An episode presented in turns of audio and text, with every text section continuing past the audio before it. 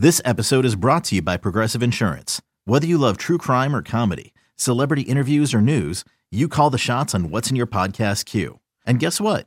Now you can call them on your auto insurance too with the Name Your Price tool from Progressive.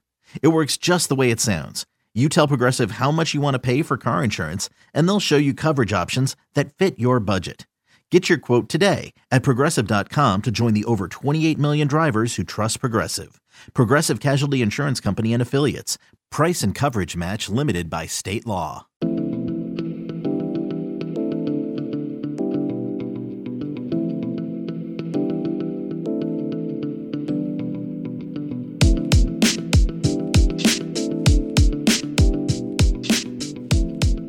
All right, welcome into the Hoist the Colors podcast. An exciting edition as we are just a couple of days away from first pitch at the Greenville Regional. And man, it, it feels uh, feels amazing to be breaking this thing down. Jonathan Wagner joins me. I'm Stephen Igo.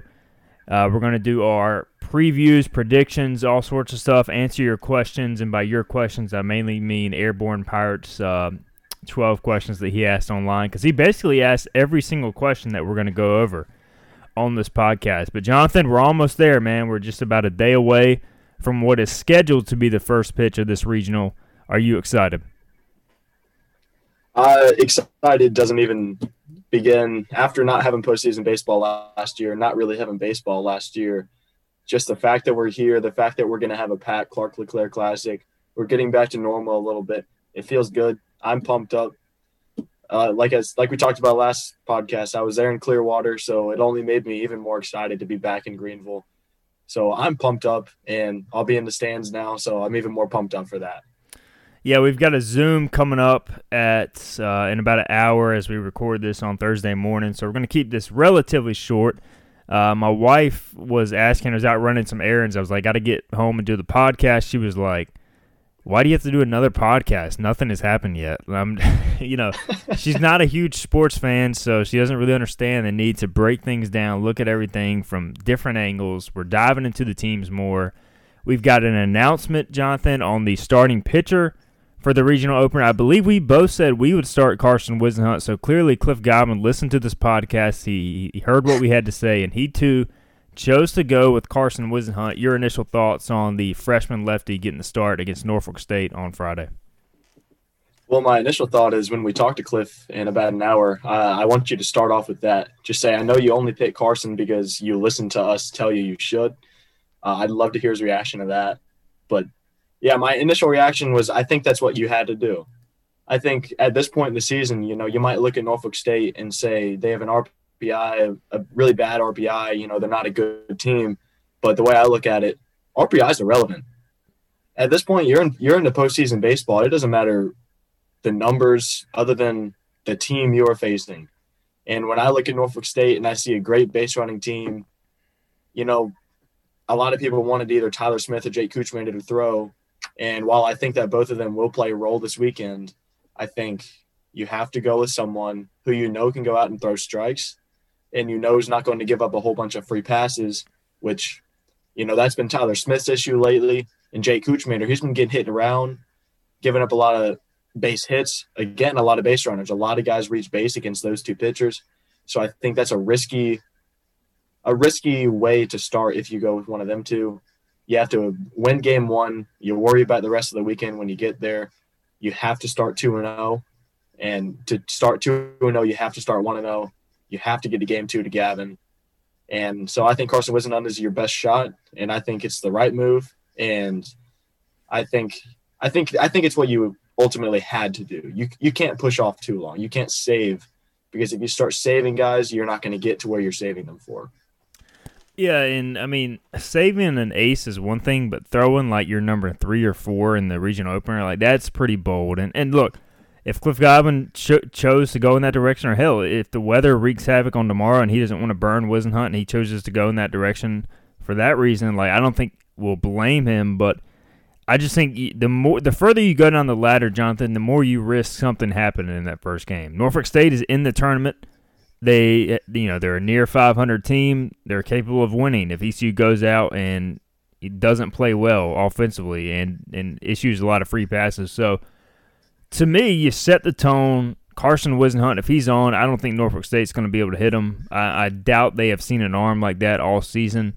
Um, so to me, I just think you, you set the tone, you win game one, you go into the next game confident with uh, with Gavin Williams, and then you let it ride from there. If you get, you know, we talked about it, if you get two zero oh in this tournament, I don't see any team coming out of the losers bracket that's going to beat you on your home field twice to win this regional. And if they do, then props to them. But I, I don't care who ECU's throwing. I just don't see it happening. And um, yeah, it puts a lot of importance on game two. But you know, every every postseason game is going to be important, and I want to have my most important game uh, with Gavin Williams on the mound. So I think it's the right call.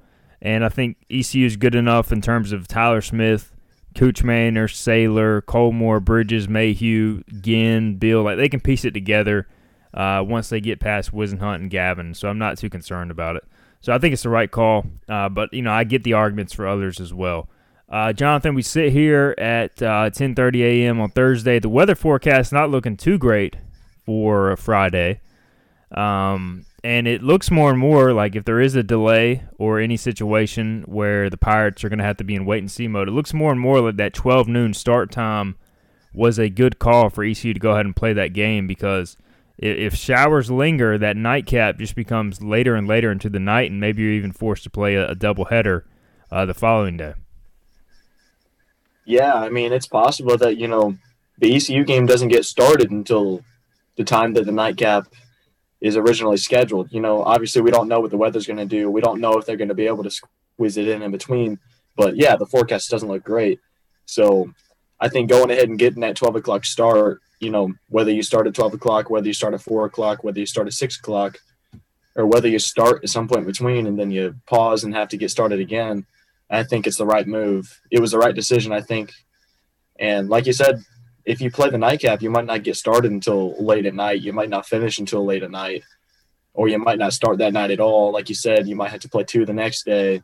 So I think ECU made the right decision, but I mean, we all we all knew this was coming. I mean, Greenville Regional again, especially like we've always said, we didn't get to experience it last year. So rain is going to wreak even more havoc on the weekend. But luckily, as the chances of rain have gone up on Friday, They've gone down for Saturday and Sunday. So hopefully, if we do have issues on Friday, the rest of the weekend can go relatively smoothly because we know they won't be perfect. Absolutely. It, it never is in the Greenville Regional or any regional that East Carolina hosts. We've seen that throughout the history. Uh, we've got a couple questions on the Hoist the Colors message board. Uh, we're going to get to this one because this is this involves the weather. Pirate PA asks the over or under on number of rain delays throughout the weekend. You know, originally I was thinking about setting this at two and a half, but I almost feel like that's too easy to take the over. And and we got to say not only rain delays but lightning delays because lightning delays are the issue. Even if it's not raining, if there's any lightning within eight miles, they shut that thing down for 45 minutes. So I'm going to set the over or under on the number of weather delays at three and a half, Jonathan, across the entire regional in terms of whether it be the start of a game, middle of a game, at three and a half and I don't even know what I'm taking. Uh, are you feeling the over or under on three and a half? Oh, I'm hammering the over. Absolutely. is, is, there a number I, mean, I can set that would not that you would not take the over? You could probably say ten and a half, and I would take the over, just because you know that's our luck. But I guess does that count? You know, on Fridays, you know, pushing back our start time. Does that count as a rain delay? Yeah, that yeah. kind of stuff. Okay, I, I say yes. Yeah, I'm hammering the over. Hammer, hammering the over. Absolutely. Yeah, I'm gonna go with the over as well. I mean, maybe three and a half wasn't high enough, but I'll set it at three and a half because I think if we get through Friday, maybe we can get through Saturday and Sunday. Friday's the big concern, and then you know how Greenville and Eastern North Carolina weather is. I mean, we could we could get there Friday. It'll be clear skies, and then Saturday, like it'll just blow up out of nowhere, and then we'll be screwed. Um, but you know, I, I, hope it doesn't linger too far into the day or disrupt too much because I, I, honestly want to stick around and watch that Charlotte Maryland game, which we'll get into those two teams in a minute. But I think that first game between those two teams, I haven't seen who they're throwing, but both those guys have an ace that is probably going to be a top five round pick in the draft, if not top three rounds. So I think that's a very intriguing game.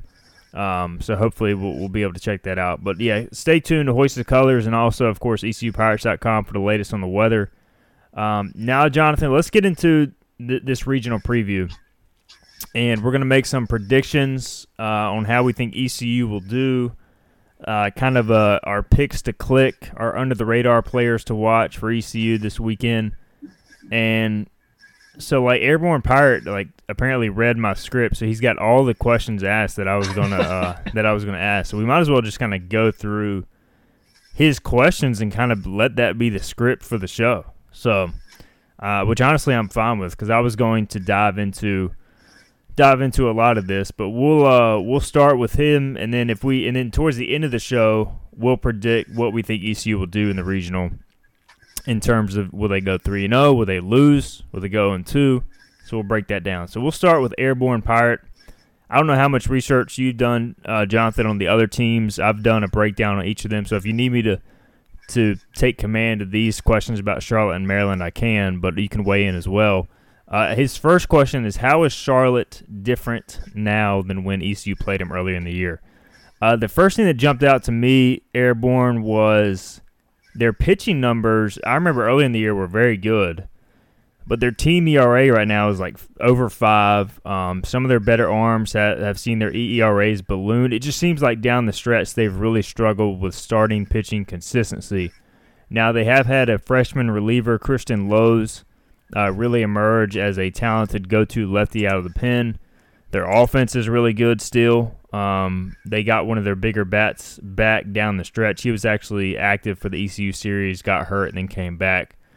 Uh, he's a Canadian freshman kid who just drops bombs. Um, but you know, as far as how they're different, I think the pitching has struggled down the stretch. I don't know if those guys are getting worn out. They have a pretty young team overall, and um, I think that that's kind of hampered them a little bit as far as how they finished in Conference USA. But still, a very strong all-around team and certainly capable of winning this regional. Just uh, any thoughts, Jonathan, on how Charlotte is different now, or what you remember from them early in the year? Yeah, I mean, I think I mentioned it earlier in the week on our first podcast, but I remember I predicted that ECU would lose the weekend series against Charlotte earlier in the year. I don't know why I keep bringing it up and bringing that on, but you know the number behind that was the pitching, and yeah, like you said, the the pitchers they've all really slipped lately at least in the rotation. So I think they're different in that aspect. But position players, I think their lineup has gotten a little bit deeper, and they have a couple guys who've stepped up. But yeah, Charlotte, they're a good team. They're a sneaky team, and they're definitely someone. They're they're a good two seed. I I think they were they were in the hosting discussion, so they were in a. The fact that they're a two seed, you know, they're they're not they're not going to be an easy two seed. They're a good competition, good team. So I think they're a lot they're a lot more well known and respected, I think, than they were earlier in the season when they came to Greenville. Yeah, that's a good point too. They're they were a pretty young team, a lot of transfers, and now they're kind of they should be much better scouted, and ECU should have that advantage. But also, of course, ECU will be scouted by Charlotte as uh, that series was played earlier this year. All right, what are Maryland's strengths and weaknesses? Uh, and really, you know, the thing that sticks out to me about Maryland as I was breaking them down is they don't really have a weakness. I mean, I was honestly I was pretty impressed with their entire body of work. And again, it's very tough to analyze this team because I don't know what to make of the Big 10. Like Ohio State came down here a couple years ago and they looked completely unimpressive as a 3 seed. But then Michigan was a three seed a couple years ago, and they were a national runner up to Vanderbilt and almost won the national championship. So uh, I, I, honestly don't know, but just looking at the raw stats, I'm not going to act like I've seen a lot of Maryland baseball this year. Um, they're just solid. You know, they hit 260 as a team. The the biggest thing that stands out about, about them is their on base percentage, 384. We might have another UCF situation this weekend, Jonathan. 81 hit batsmen drawn by the Maryland batters. 221 walks. Uh, that compares to 169 walks and 38 hit batsmen that they've done with their pitching staff. So they love to work the count. They love to get hit by pitches. They have three. they have three batters with uh, 11 or more hit by pitches. Two of them have 16 hit by pitches. This Maxwell Costes guy, he's hitting 291, but his on base percentage is 497. I mean that that's insane. He's walked 28 times and hit, and he's been hit by 16 pitches. Um, they do strike out a little bit. You know, uh, you know their best hitter Benjamin Cowles has 17 home runs, but he also has 53 strikeouts. He too, to no surprise, has been hit by 16 pitches, um, which is just insane to me. So expect a lot of guys uh, on top of the plate pulling a Jordan Rathbone. Um, but they have some pop. And then on the mound, the thing that stuck out to me was they they are pretty much three deep in the starting rotation, and their ace Sean Burke is a six-six righty up to 95 miles an hour, uh, 99 strikeouts in 68 innings. They also have another guy, Jason Savacool, who's a freshman who's thrown two complete games, and they have Nick Dean, another righty, who's three and one with a 2.87 ERA. And then they've got a really good freshman lefty out of the pen who's five and one with a 1.82 ERA. So this team, the more I looked into them, Jonathan, the more I think that this might be the the scariest team in the region. I know we have another question about that, but to me, uh, Maryland kind of worries me as I look at deep into their, into their numbers, and they finished the season 18 and four in their final 22 games. Yeah, I think the fact that you they're a hot team right now is important. You know, like I said earlier, you know the numbers don't really matter anymore. You know, I don't care what your RPI is. I don't care what conference you played in. Right now, it's about who plays the best baseball, and right now Maryland's playing good baseball. And you know, I, I was glad personally that UCF didn't make the tournament. Um, I was glad it was South Florida instead of them. Um, not holding any grudges or anything, but you know, it's fitting that we get stuck with a team like Maryland that is going to get hit a lot and it's going to piss us off all weekend. But I'll go ahead and give a prediction here. If ECU does not come out of this regional, it will be Maryland. I said that when I first saw the bracket, and just a gut feeling. I think they're playing well right now.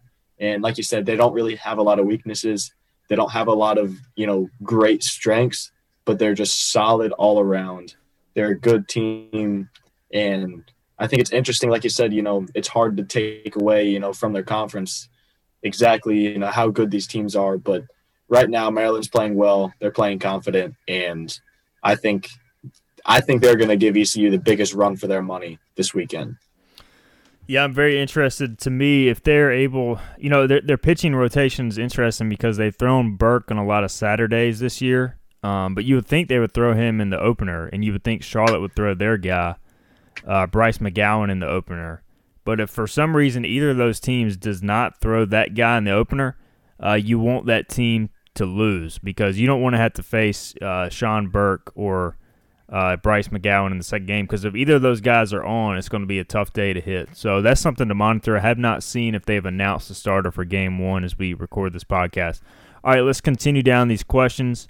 Uh, Airborne Pirates' next question is Who do you think is going to be the ECU guy that sets the tone for the rest of the team? Um, I mean, it, it seems obvious, Jonathan, but for me, it's Connor Norby. I feel like he's done it all year. He bats lead off. He plays with some swagger. He plays with confidence. He gets on base. He sets the table. Uh, I think Connor Norby, in his really, this is his first true postseason action. He was on the team in 2019, but he was a backup.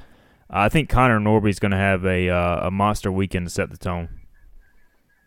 Yeah, I think Norby's the obvious choice. Obviously, you know Thomas Francisco in the two hole has had a monster year. I think he's going to play well, and you know Bryson Worrell, you know he's he's been swinging the bat well as well. So I think he's going to have a big weekend. You know, he seems good to go after the injury scaring on the first pitch of the last game of the conference tournament with the shoulder, but he's good to go. And I think Bryson Worrell is going to be another guy that really steps up and, you know, kind of sets the tone a little bit. Obviously, Norby in the leadoff spot is a the obvious answer, but I think Bryson Worrell is going to have a huge weekend, even maybe even bigger than he did at the conference tournament before he got hurt. Yeah, it'll be interesting to see how he uh, how he comes back. I know that he he's aiming to go, and ECU expects him to play uh, per Cliff Godwin. But I, you know, will he have any lingering effects from that shoulder ding or whatnot? So um, that'll be interesting to watch. Uh, of course, Carson Whisenhunt also a candidate to set the tone since he's throwing out the first pitch on Friday. Uh, do you think ECU will run the table in the regional? We'll skip this question for now because we'll hit on that in our predictions later on. Uh, which teams match up best against which of our pitchers? Well, that's an interesting question um, from Airborne. You know, honestly, again, I don't have the the scouting report on Maryland. You know, we have a better feel for Charlotte at this point. Uh, it is interesting that you know looking at Gavin Williams against Charlotte earlier this year, he went three and two thirds innings, gave up two runs on three hits with five strikeouts and no walks. So that is one of four outings that Gavin Williams has given up multi runs this year. Of course, that was his third relief outing. Uh, and I want to say that was the game that uh, the McCabe kid um, hit a couple of home runs, the big Canadian guy. So that's a matchup that if Charlotte ends up winning or if Charlotte ends up losing, ECU loses. If they play in that second game, that's a matchup to to to uh, to keep an eye on. Um, Manor, I feel like pitched decently against Charlotte. I can't remember um, off the top of my head, but really, you know, as far as Maryland goes, obviously, if they're a patient team, you want somebody who's going to throw a lot of strikes and stay on top of them, bury them in the count early in the process. So um, that's kind of just all I have. And then with with Norfolk State, you want somebody who can control the running game and not hand out free passes to a team that likes to steal a lot of bases. So again, I think Whisenhunt's a good uh, a good match for them as a lefty. Yeah, I think Whisenhunt's um, a good matchup against Norfolk State. I thought Kuchmaner would have been a good if it wasn't Whisenhunt and you're saving Gavin. I think I personally would have gone with Kuchmaner against Norfolk State, just because you know again a lefty. Kuchmaner is he's been known a lot throughout his career at ECU for being able to control the run game. Nice pickoff move, but you know Maryland, their team, like we talked about, you know they get on base a lot, whether it's by walks or hit by pitches you know, so that that scares me a little bit with a, a Tyler Smith who's struggled to find the zone over the past couple of weeks. Kuchmaner again, who's allowed a lot of base runners over the last couple of weeks. Kuchmaner hits a lot of batters. So does Tyler Smith. So I think Maryland matches up well, really, against one of those guys if you opt to go with them as your number three. But I think it, it just depends on how the first couple of games go, and that'll determine who you see in game three. You know, if you don't use a bullpen guy a lot, you might end up going with them. So we'll see. It'll be fun to follow. But Maryland, I think they match up well against quite a few of our arms outside of Carson Whisenhunt and Gavin Williams. Yeah, that's the thing is I, was looking at Airborne's next question. And it kind of ties into what we're talking about. By the way, Airborne, I feel like at this point you're just pulling a Berg pirate just to troll us with some of these questions. Uh, he asked, "How would you order how we match up against these teams from best to worst, and why for each?" Uh, well, I think it kind of it goes uh, with what you said. To me, like Maryland with their plate discipline scares me a little bit because ECU has been inconsistent throwing strikes lately. So I would go Maryland as far as uh, the the worst matchup right now. Charlotte number two, just because I feel like they have some top end talent. I think, you know, again, I have not seen a ton of Maryland, but Charlotte might have more top end talent than Maryland. But I like how Maryland plays, if that makes sense, just based off the numbers. And then, of course, Norfolk State's the four seed, and I think ECU is just the overwhelming better team there. So that's how I would I would order it. Jonathan, any differences? Yeah, I completely agree. I think that's I think that's the order that makes the most sense to me. Maryland scares me the most. So, will we run on the field if we win the regional? Uh, no, we will not. We will, we can't because we're uh, we're not allowed to run on the field. We're not allowed to even walk on the field. We have to do these damn interviews over Zoom. Um, you know, I know nobody cares, but I'm going to bitch about it for a second, anyways. Um, the NCAA is just a complete joke. So we're the media. We're covering the game from the press box. We don't even have any in-person contact with the players or the coaches, but yet we have to do all this COVID protocol mess. Show up to this uh, to this testing center, show that we're vaccinated or get tested or some BS, and uh, get approval to cover the event when we're not even in direct contact with the teams. And we can't even have more than one person in the press box. So, freaking Jonathan, after we were told that we would have two people uh, cover the, the games, the NCAA, of course, comes in and puts the clamp on it, even though they're going to have freaking max capacity and nobody tested in the in the stands with 5,000 people who are going to be closer to the players than we are. So that makes a lot of sense. As always with the NCAA, from what I was told, this is basically the same protocols they followed for the NCAA tournament. And of course, it makes perfect sense when the tournament happened, you know, more than two months ago, three months ago, almost, um, and it was inside. Uh, yeah, let's just apply those same rules to the college baseball regional because that makes perfect sense.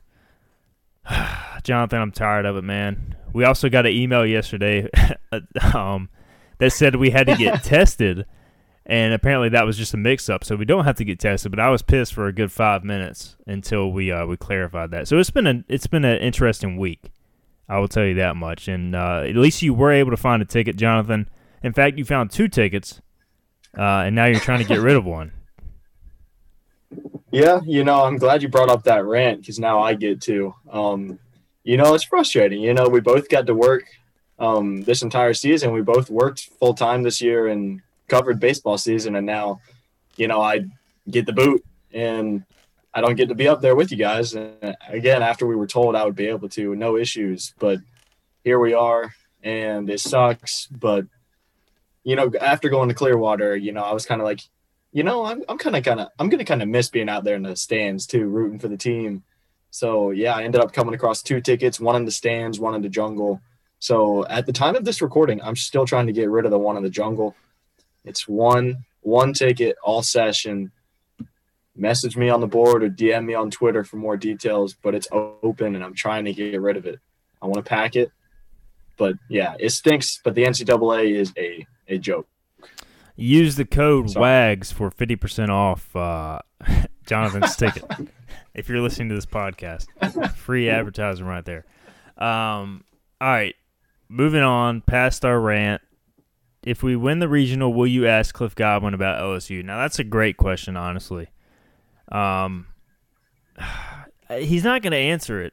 I mean, he knows that I could potentially ask about it because there is smoke out there in the college baseball world, but I don't know. I go. I, I, was torn on it. I mean, I was thinking about potentially asking him earlier this week, but I don't want to like take away from the moment of the team, and I know that he's not going to answer it. So, like to me, I would rather have off the record conversations with some sources than just ask Cliff about it on the record because I don't think it's worth it at this point to dive into it while the team is still playing. Now, once the once the season's over, it's fair game and we'll report on it more openly. If you're a VIP member, we're talking about you know LSU's potential interest in Cliff Godwin.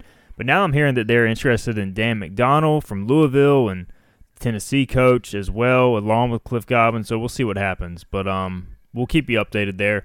Uh, next question: Who do you think will be the most important arm outside of Gavin Williams and Carson Whisenhunt? Uh, really good question here, Jonathan.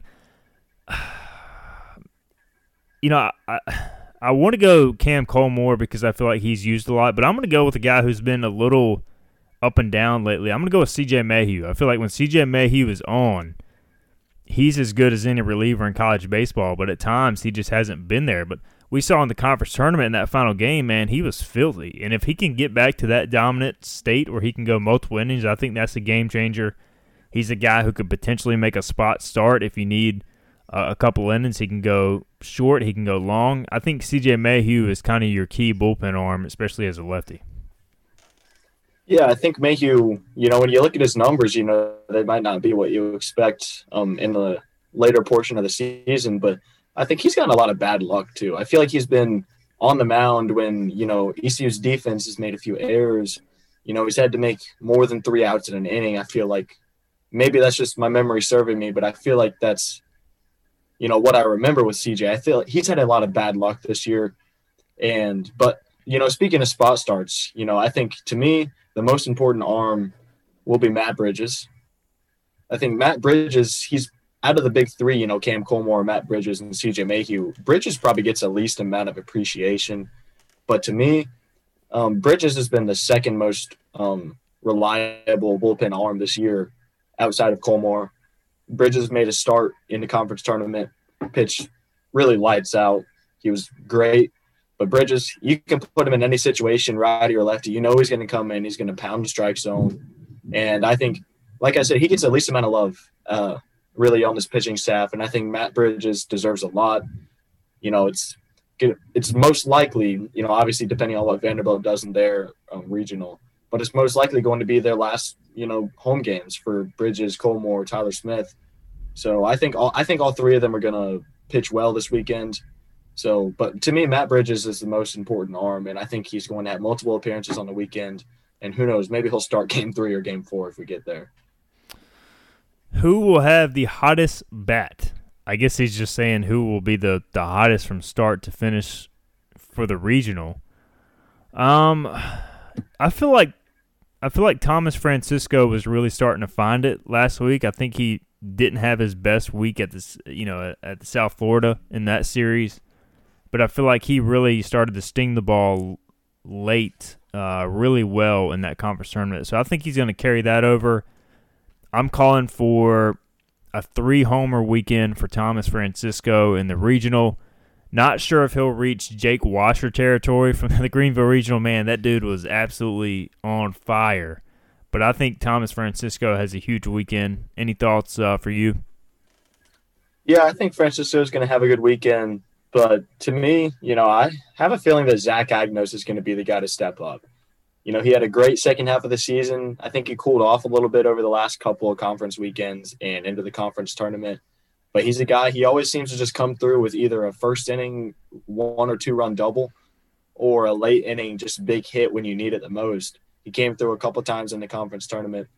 And Zach Agnos, I just feel like he's going to come through in a big spot.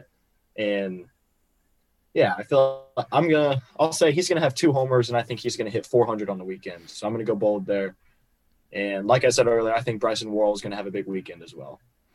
Uh, Airborne Pirate also asked, when will you find out which uniform they will be wearing on Friday? Um, I imagine that announcement will be made today on Twitter, probably based on how they've done it in the past. Maybe wait till Friday morning, but you got to go with the the home whites, right? I don't, even, I don't even think they've lost in the home whites this year.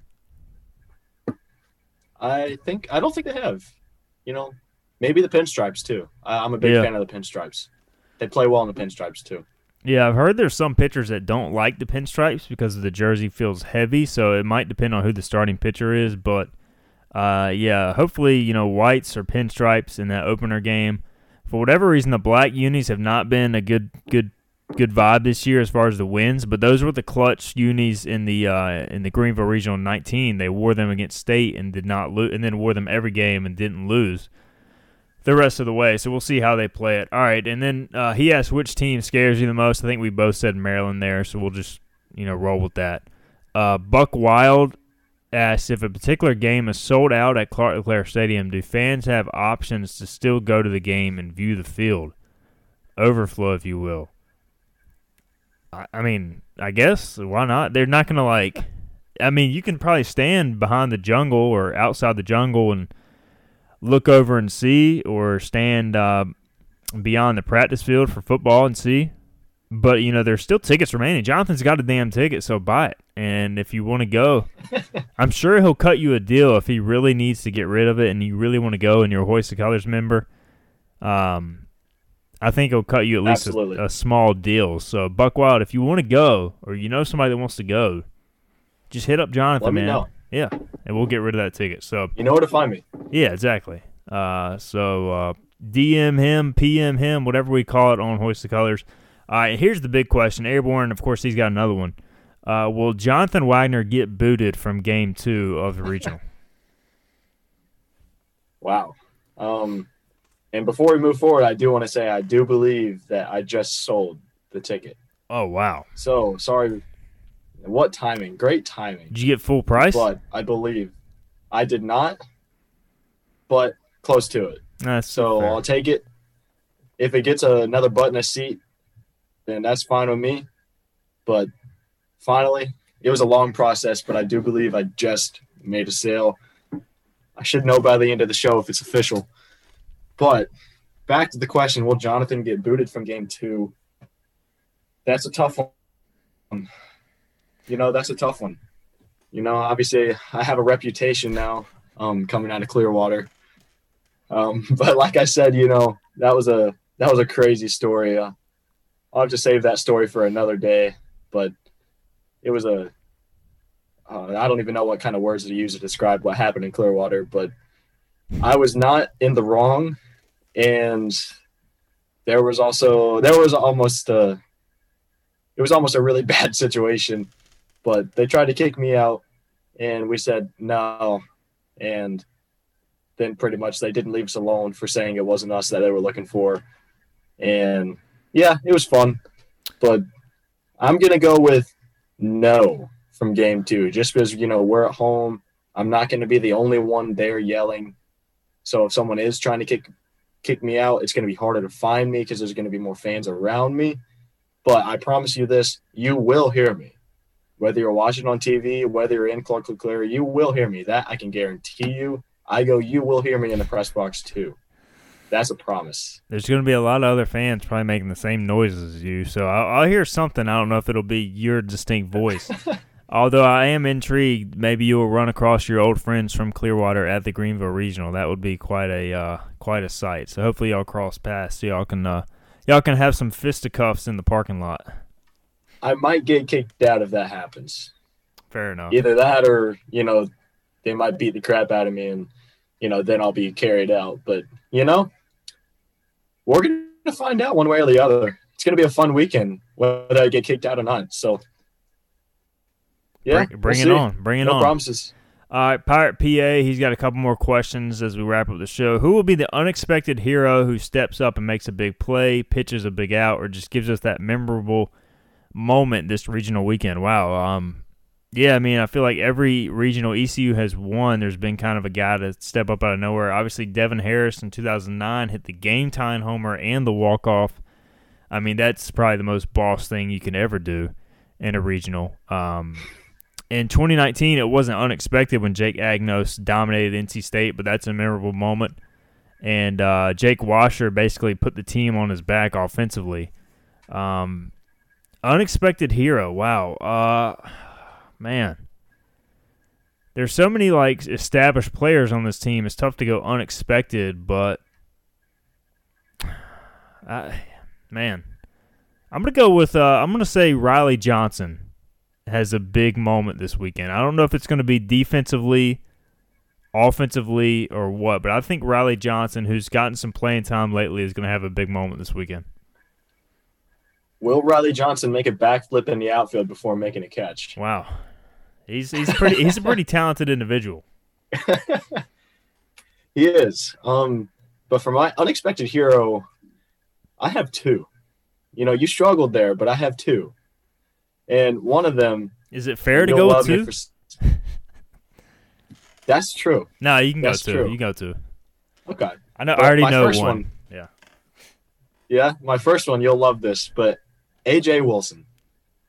I think AJ Wilson, yeah, pump it up. Pump it up. I goes pumping it up here.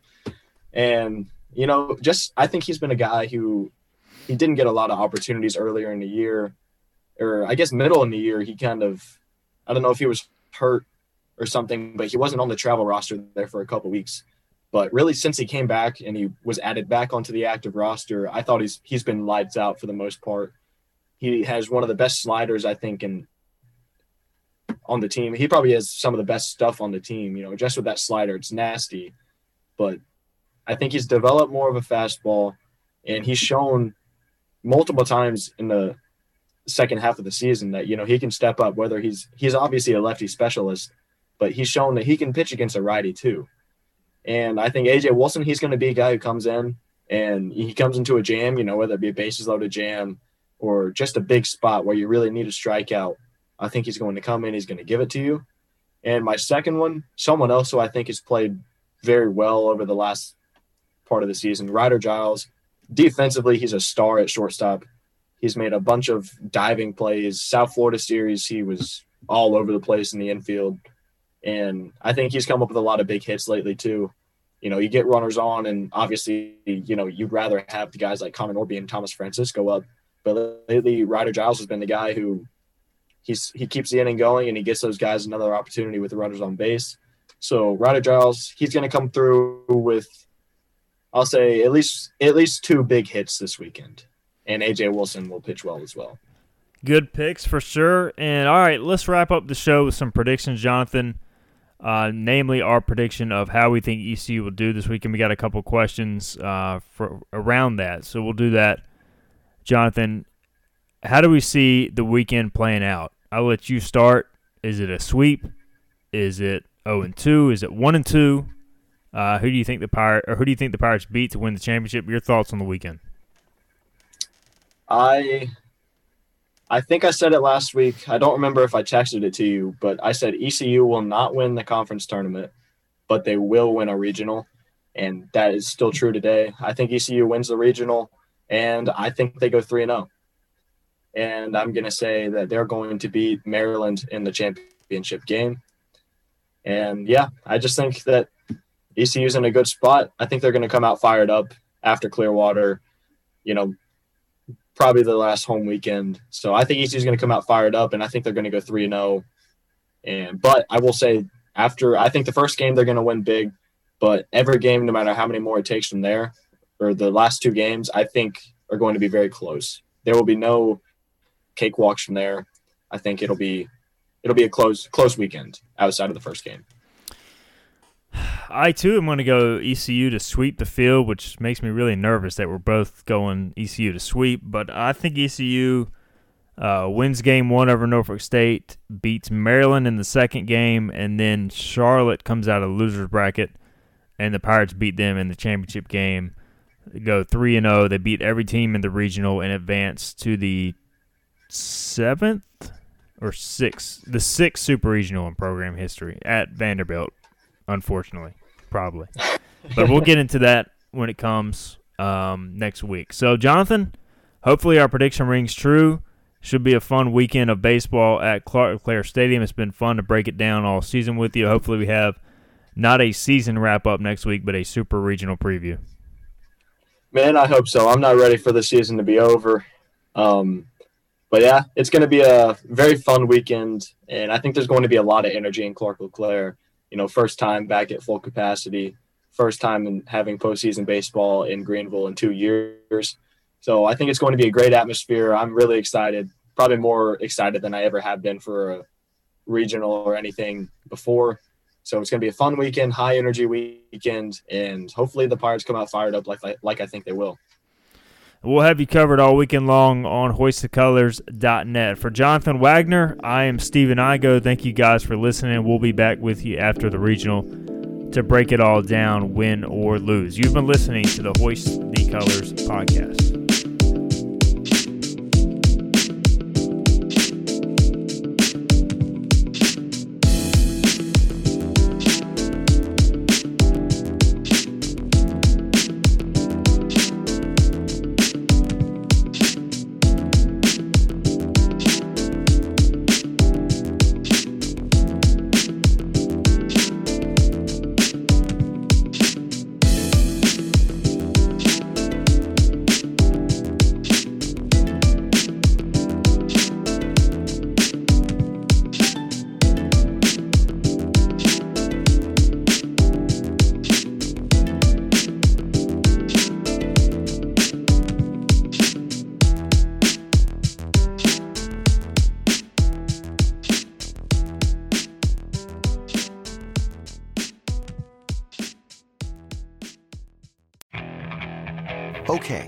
Picture this. It's Friday afternoon when a thought hits you. I can waste another weekend doing the same old whatever, or I can conquer it. I can hop into my all new Hyundai Santa Fe and hit the road. Any road. The steeper, the better. Because my all new Santa Fe is available with HTRAC, all wheel drive, so I can hit the trail without a worry in the world. Heck, with three rows and best in class rear cargo space, I can pack the whole family in with all our gear. We've got available dual wireless charging for our phones, so we'll never lose touch with civilization, and we won't lose touch with the primordial power of Mother Earth. So, which is it? Waste the weekend or do something a little more epic? And conquer it in the all new Hyundai Santa Fe. Visit HyundaiUSA.com or call 562 314 4603 for more details. Hyundai. There's joy in every journey.